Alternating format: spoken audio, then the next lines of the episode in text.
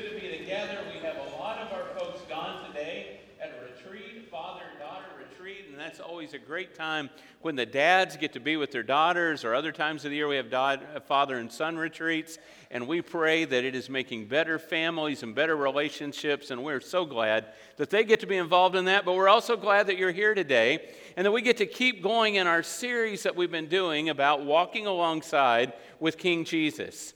And how important this is to imagine what it was like for Jesus and what it was like for his followers to walk along with him and just hear Jesus talk. And just all at once, you know, he would see a field and start talking about why it is a field unto harvest, or whatever he would say, and illustrations and stories we have and those we don't have.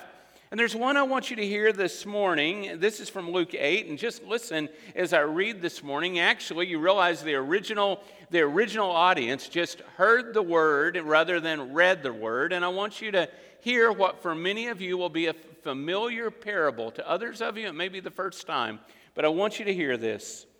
While a large crowd was gathering and people were coming to Jesus from town after town, he told this parable. A farmer went out to sow his seed. As he was scattering the seed, some fell along the path. It was trampled on, and the birds of the air ate it up. Some fell on rock, and when it came up, the plants withered because they had no moisture. Other seed fell among the thorns, which grew up with it and choked the plants. Still other seed fell on good soil, and it came up and it yielded a crop 100 times more than was sown. When he had said this, he called out, "He who has ears to hear, let him hear." What he's saying is, everyone needs to hear this. So this is an important parable, and Jesus is always speaking in parables, and sometimes parables are kind of difficult. You know, if you're married, you know what I'm talking about. You just wish your spouse would just say it the way it is, right?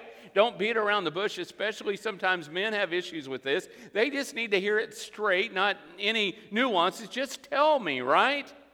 Well, Jesus speaks in parables, which is not just straight, but more in these parables. So why would Jesus speak in parables? It seems like that could be kind of difficult sometimes, but he tells them why.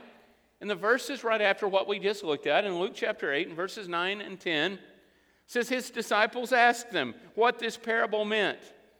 And Jesus said, "The knowledge of the secrets of the kingdom of God has been given to you, but to others I speak in parables, that though seeing they may not see, though hearing they may not understand." That sounds kind of odd. Jesus is not wanting some people to understand. That seems really confusing. Now today he wants us to understand, but you remember the context in which he was in, that he had people that wanted to kill him. The Jewish culture was against him because they didn't understand him, and they wanted to kill him. So what they're looking for is not for truth, but they're looking for sound bites. You know this still goes on today, right? So they just want a soundbite here and a soundbite there. And finally, they will get enough soundbites together that they will arrest Jesus. And then you remember what happens. They take him to trial, and they have a little piece of the words are right, but the meaning behind what they're doing is wrong. And finally, they will arrest Jesus, try Jesus, and then send him out to be crucified. And it's not time for that yet.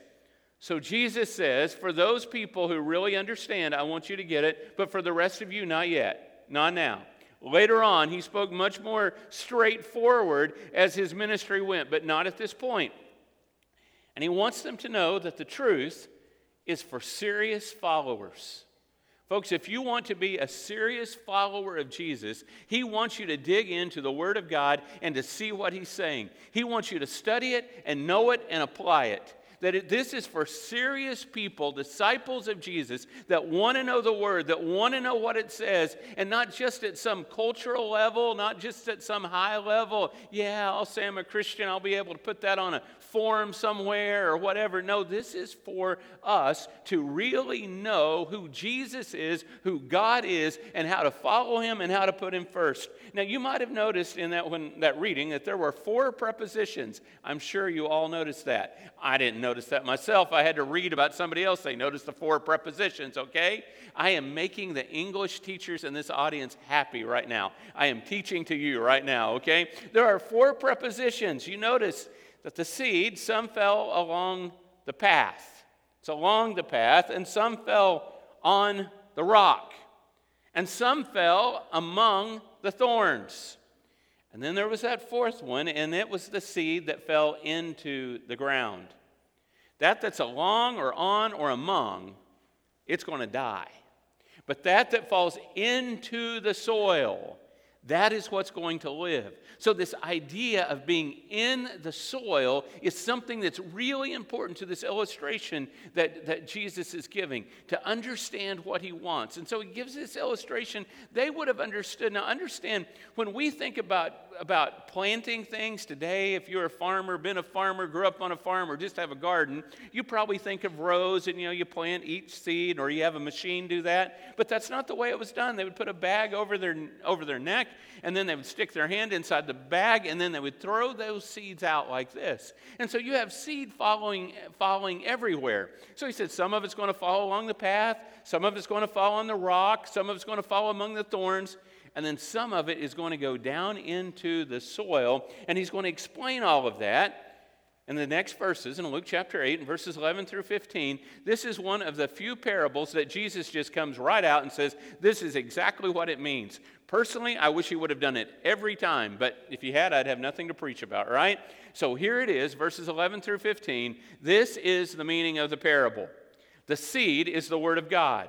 Those along the path are the ones who hear, and then the devil comes and takes away the word from their heart so that they may not believe and be saved. Those on the rocky ground are the ones who receive the word with joy when they hear it, but they have no root. They believe for a while, but in the time of testing, they fall away. And then he said, the seed that fell among the thorns stands for those who hear, but as they go on their way, they are choked by life's worries, riches, and pleasures, and they do not mature. But the seed on good soil stands for those with a noble and good heart who hear the word, they retain it, and by persevering, they produce a crop. Now, do you see, therefore, he explains it just as easy as can be. You've got people who are going to hear it and not do anything with it. You're going to have people who hear it and they do a little bit with it. And then you have people, it's really going to make a difference in their lives and make a difference as to who they are. And he tells us, the seed is the word of God. We don't have to question, we don't have to allegorize or try to figure out who is the seed. No, we know the seed is the word of God. And there is nothing wrong with the seed. So when you see this seed being planted and seeing this seed being sown, you understand that there is nothing wrong with the seed itself. Now, I have planted a few things in my life. Not very often. I'll get a wild hair and decide that I want to plant something, and it doesn't come up if I plant it usually, and I figure it's because the seed is bad and somebody sold me something bad, right? But probably it has a whole lot to do with I didn't prepare the ground, and I didn't water, and all those other things. Just the other day, I've decided I want us to plant some bluebonnets. And so the ordered them off the internet, and they came in, and I read just yesterday, got ready to plant them, and it said, you're to soak the seeds for 24 hours. I'm thinking, who has time to soak seeds for 24 hours? Just go out there and throw them outside your door, and they'll grow, right? Well, there's something to all of that. And so when he talks about evangelism, talks about sharing faith, about outreach, whatever kind of word you want to put on it, he's saying maybe there's something to this seed in the soil that the word of God falls on. When sharing our faith, we need to know that many, many, many people are going to reject what we present. And it is not because of the word of God itself. The seed is great. There is something else that is causing the issue. Now, sometimes we don't use the right words. I understand that. Our timing may be off. I get all that. But that's not where I'm headed today. I believe that right now, from what I see, there is a really good, what I'm going to call a vibe, that's going on here as far as evangelism goes. Vibe is kind of an important word right now in our culture. People are talking about there is a negative economic vibe in the United States, that even if it looks like things are good, and we could debate that, but there's a negative vibe toward things, that people just don't feel good. Well, there is a positive vibe at Memorial Church of Christ. And there is a positive vibe towards sharing our faith and loving people in to know Jesus. Not to just be mean to people or anything like that, but to love people and let them know this peace that passes understanding that so many people here have. We have young folks that are being baptized into Christ, and we have adults that are being baptized into Jesus. We have folks walking through our doors every single week that are saying, especially since COVID, that are saying, I just want to know more. I want to know about you. I want to know about what you do. I want to follow Jesus. What do I do? It's something like really we haven't seen in a long, long time. Folks on the internet are finding us in different places. Someone just the other day said, I've been watching you since 2013. I mean, it's good. We have folks that are involved in World Bible School that are helping, and some of those studies are in the United States, many that they do by correspondence or on via their computers with folks in Africa and folks in India and other parts of the world. We have a vibrant prison ministry where people are going into the prisons and telling people about Jesus and baptizing people into Christ. There are some good things. One of our couples, Travis and Giovanni Bonet, spent 2 weeks of their vacation, 1 week going to Kentucky, literally going door to door to tell folks about Christ. And then they go to New Mexico on another week and did the same thing to tell people about Jesus. There is this good vibe. But let me tell you, many people that we talk to about Jesus are going to reject the message that we have to give. Matter of fact, in the parable, 75% rejected in this parable. 3 out of 4 of the places where the seed lands, people say no. I don't want, maybe they want it for a little bit, but not for very long.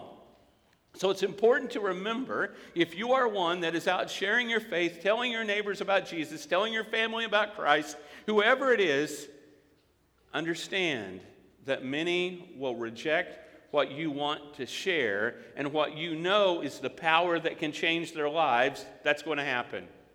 So we think about the path, for example. It's the hard ground. People hear the word and they reject it. Sometimes when I think about the path, I think about literally a path. I think about the Katy Freeway if we were to put up a big billboard. And we've done that before. Most of the people that would see that billboard, and it may have truth and be wonderful, inviting, have the best colors, the best slogan, whatever. Many people who drive by that will just keep driving, never give it any thought. They're never going to call the number. They're never going to look at the QR code. They're never going to do that. They just keep going. They don't care. They might even say, why is the church wasting their money? But there may be someone in the midst of all that that sees that says, yes, I want to know Christ. I want to know more. So it's not a bad idea. I'm just saying, though, that's kind of the path. When people see it, they hear it. People drive by this building every day. And it means really nothing to them because they're on that path, their hearts are hard. Then there's the rock. The rock's another one. People who hear the gospel, they hear about Jesus. Oh, this is great. Let me come. Let me be baptized into Jesus. Let me be a part. Oh, I want to be a part. And they're so happy and so excited, and we're so excited for them, and we all rejoice. And then they just slowly walk away. They're just like those little plants that grow up in your driveway. They come up and then they die. And that's what it happens sometimes. We are proud new gutter owners at our house. We have new gutters on our house. And we have a 2-story house, and those gutters are way up there, and we couldn't get up to the gutters. There's a plate glass window, and then was the gutter. And I mean, we had, over the years, we had like trees. There was a sequoia tree, a redwood growing up in one of those things. I mean, they're huge, the weeds that would grow in them with really no way to get them out. Until finally we changed the gutters. But you know what we knew? They would grow and grow and be an embarrassment, and then they would die, and they would hang over, and they would be worse than they were when they were alive. It's kind of what it's like, seed on the rock, in the rocky soil. Oh, it starts to grow. It looks like you got something. And then there it goes. It's dead and it's gone. And then there are the thorns. Oh, the thorns. People who reject while dealing with life's worries, riches, and pleasures. And if you notice what the scripture said about them, these are folks who get it for a while. They may be with you for 6 months or a year or 10 years or 20 or 30 or 40. But what it says is life's worries, riches, and pleasures, it starts snuffing them out so that they never mature. They never become strong. Never what they were intended to be. Oh, I think you might know what I'm talking about with life's worries, riches, and pleasures. The thorny soil is what gets many of us at one way or another. You know, I wake up every morning and I lean over and get my telephone out, and I may wake up, I'm in a great mood, and you know, I had a good night's sleep. I only woke up like 9 times, so that's really a good night's sleep. And some, you know what I'm talking about, just sometimes I wake up. And so I look at my phone. I'm happy. Maybe I'm even singing that old song that Curly sang, you know, oh, what a beautiful morning. And there, I try not to look at the news, but then something pops up that someone's put on, and there's the news. And before I have even brushed my teeth, I'm in a bad mood. Before I even have eaten breakfast, I realize, oh no, this is terrible.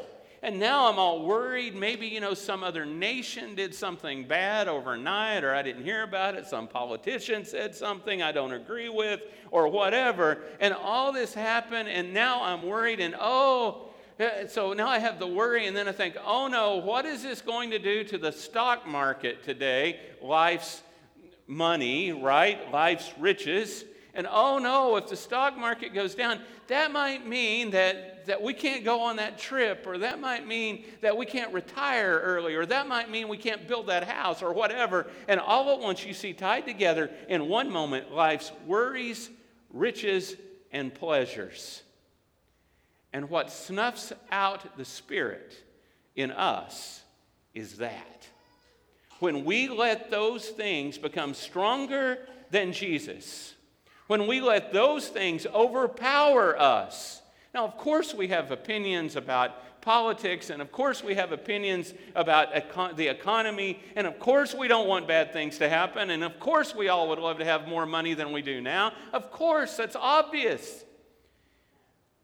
But then some folks say, Lord, I've been praying to you for years, and now this is what my portfolio looks like. I'm not going to pray anymore. You know what, I got to work more. I want to work more because things aren't going so well, so now I don't have time to go to church on Sunday, or especially not Wednesday. I'm not, you know, and so I'm just going to work more, and that's really what I need to do right now instead. And we start drawing back a little bit. I'm so mad, Lord. I'm so mad. I've even volunteered to help in the 2-year-old class, and now things are like this. I don't understand, Lord. And so we withdraw, because life's worries, riches, and pleasures are the thorns that are taking us out. That is not at all what God called us to be, but instead to be people that mature past the thorns, past the rocky soil, and it is a constant battle to keep them out. Let me tell you, there is not an age that you just arrive and now everything is fine. Every age group deals with these things. Every age group is prone to worry and to issues about money and to issues about pleasure. Every single group. All we do is we change what those worries are and what those money woes are and what those pleasure woes are. Every age group. For those of you who are more seasoned in the audience, you know exactly what I'm saying. You had issues you worried about and things you thought about in your 20s that made you worried, and then you had them in your 30s and 40s and 50s and 60s and so on. But we all struggle with this. This is universal for all humans. As I've talked about before, when we're young couples, maybe we pray, oh, we want to have children, and we have children, and then we worry about our children, and we pray about our children, and we're worried to death about our kids when they're little. But you know, when you really start worrying about your kids is whenever they go off and they leave home. And then that's whenever it really gets big, especially if they live far away. Because you're not there when they're sick. You're not there when they have marital problems or money problems or whatever. And then it just keeps going. So we always struggle with these things. But what we always have to recognize is we recognize that the thorns are not from God. The thorns are from something else, from the devil, from ourselves. And we stay focused on God and do not let that change. Now, let me say this to our sowers in the audience. Those are folks who are sharing your faith. And what I hope is and pray is that every one of us in one way or another, not that you're sitting down in a Bible study with someone, that'd be great, but that in one, by the way you act at work and by the things you say whenever you're with your friends, that you are pointing people toward Jesus, that in some way you are sowing. I want to say, don't expect immediate results. People are not going to say, oh, look, I've got to change my life immediately because you just quoted John 3:16 or Acts 2:38 or whatever. That's not going to change people. And even if they do, don't expect as soon as they come to Jesus for all at once, for everything to be perfect in their lives. It doesn't work that way. It takes a long time, and we continue to grow. We never reach a place where we say we have arrived. If we say we have arrived, we are only fooling ourselves. You could, if the people were honest around you, they would tell you, no, you haven't arrived, and they could tell you all kinds of things because none of us have arrived. It takes a long time to get where we want to be. We keep working toward that, to be like Jesus. But sometimes, when we are people who are sharing our faith with others, sometimes what we want to do is just go from person to person to person. I want to baptize you, now you can grow up. I want to baptize you, you grow up. Baptize you, grow up. And we don't realize the time it takes in order for all that to happen. Let me explain this with pancake syrup. Not that I buy a lot of syrup. I have a couple times in my life. Obviously, here is one time I did. And so I don't know if you go to the grocery store, maybe you buy yours online, the same thing would happen. But if you go to the grocery store and find the syrup, up on the top usually are these kind of containers. This is the good stuff. This is like $15 or $17 to buy this. For your pancakes, is that not the dumbest thing you've ever heard of? Who in the world is going to spend that much on their pancakes, right? I'd never do something like this. But here's a more common brand that a whole lot of you probably have this morning. You might have even had it this morning, actually. I don't know. But you might have this in your pantry. This might be what they have at IHOP or somewhere. I don't know. And it tastes pretty good. But I just started thinking, it's like $3 for this bottle, even with inflation. You know what? Why in the world would you spend like $15 or $17? I mean, ridiculous. And so I started reading about this one. I mean, what's in this maple syrup? And this maple syrup, the first ingredient is corn syrup. I thought it was maple. And then high fructose corn syrup. And the third ingredient is water. And the fourth ingredient is cellulose gum. I do not want gum in my syrup, right? I mean, and then it has all other kinds of things, some natural and artificial flavor, caramel coloring, because I don't know if you know this, but the darker the syrup, the better it is, the higher grade it has. They have graders for maple syrup. I had no idea about all this until I started studying. Then there are a bunch of words I've never heard before. Wow, that has all the letters of the alphabet. I'm positive in that one word. And so you have this one. And then I started reading about this kind of maple syrup and about how they do this. This is called premium Vermont maple syrup. So I started reading about how they do this. So if the folks who make this syrup, along with a lot of others that make those expensive ones on the top aisle, on the top row, they go out, and some of you have probably done this before, seen it on TV. They go out into the forest where there are lots of maple trees, and so then they drill a hole, and if they're really going to do it the ancient way, they'll use a hand drill to do that. And they'll put this little tube, this little metal tube called a spile, into the tree. And then they'll hang a bucket around that metal tube. And then the sap comes out of the tube. It comes out of the tree. You've probably seen this before. And it looks kind of interesting. And in a day, a person can do about 50 trees. And if you are really fortunate, you will get 35 to 45 gallons of sap from those trees. Pretty amazing. So then you take all that sap and you have a big vat that is on over a fire, and you start pouring that sap into that big pot you have. And then you wait and wait and wait. One of our members came up after early service and said they'd done this and said, you cannot believe how long you have to wait in order to get any syrup at all. And so you wait until finally the water goes out of it, the sugars change, it all becomes, makes into a syrup. And then you, after that, you start straining it, pouring it out through a strainer, and then back in through a strainer, and then out through a strainer, back and forth, until finally, hours and hours and days later, your 45 gallons of sap yield 1 gallon of maple syrup. So I looked at this to see what the ingredients are. You saw, remember all those ingredients in that one. Ingredients: Vermont maple syrup. That's why it costs so much. Wow. You know, if you are a connoisseur, this is not what you want on your pancakes. This is what you want on your pancakes. You know, and also, as I was telling someone, you will lose weight if you use the more expensive syrup, because you will use less syrup on your pancakes. But it made me think about disciples of Jesus. Sometimes we've got these watered down folks that just quick, put it together, tastes pretty good, let's go. But what we all really should want to be is this other one. It's pure. It's what God wants, pure. Work goes into this. It's time. It's work. In some ways, you might even say it's money. But it takes something to get there. So don't expect immediate results in your own faith or in the faith of those people that you work with, because it takes a while. Some of you may say, you know what? I shared my faith before somebody. I told my friend. I told my neighbor. I told my spouse, whoever. And nothing. So I'm not going to do that anymore. Now, don't expect 100%, okay? Out of the 4 types of soil Jesus talked about, only one was responsive, ultimately responsive. Don't give up. Don't stop that. Use the best methods possible. I mean, try to do what is interesting to people and what's true to the Scripture. Do that.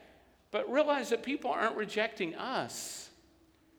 Whenever they say no to you, they're not rejecting you. The seed is the word of God. That's what has been rejected. So don't take it personally, but realize that there's something else going on here. And also, don't burn the bridge when it's all over. If you do have a chance to talk to someone about Jesus, maybe in your family or someone at work or in your neighborhood, realize that they may be ready later to know Christ. Things may happen in their lives. There may be crises in their lives that make them open to wanting to know more about Jesus. They may get married, and that makes them want to know more about Jesus. Maybe they get divorced. That will make them want to know about Jesus. Maybe they'll have a baby. Whatever it is, make sure that you leave the door open so that maybe that soil later on will be fertile so that they will be ready to know about Christ. So I've got 2 questions for you today. One of them is, what kind of sower am I? If a person were to say, at my workplace or in my office or home or in the community or even among church folks, hey, what kind of person do you think David is? When David leaves the room, are people closer to Jesus or farther away? Are they happier or angry? You know, does he bring up the mood or does he take it down? What is it like? I'm sowing one thing or another. What am I sowing? And I pray that what I'm sowing is Jesus. So what kind of sower am I? And then for us as well, because we're not just sowers, we're not just sowing, but we're also growing. What kind of soil am I? Am I making that fertile soil so that the Word of God can penetrate, so it can go into me, so that I will know Jesus? Am I doing that? Or instead, is my heart like a rock? Is my heart where the Word of God is not penetrating, and all I can think about is, how do I get out of this place? What we want to do is to be like Jesus in every way. We want to put Jesus first in our lives. We want to help you. We want you to have the peace that passes understanding. Not that we have all the answers, because we don't, and not that we live the answers we do know all the time, because we don't. But we want to do better, and we want to help you do better, and we want you to help us. So if you are ready to be baptized into Jesus, today is the day to do that. And if you say, I don't even really know what you're talking about, find me in the foyer and we will start talking about those very things. To be like Jesus, to have our sins washed away in baptism, and in its place receive the gift of the Holy Spirit. Others of us, we just need prayer. I just need somebody to pray for me. Well, come forward. We'll all pray for you. Or write to us at elders@mcoc.org, and the elders will pray for you, and if you tell them to make it public, we'll all pray for you again. We want to be closer to God than what we are. We want to be good soil, and we want to be good sowers. Come this morning as we stand and sing.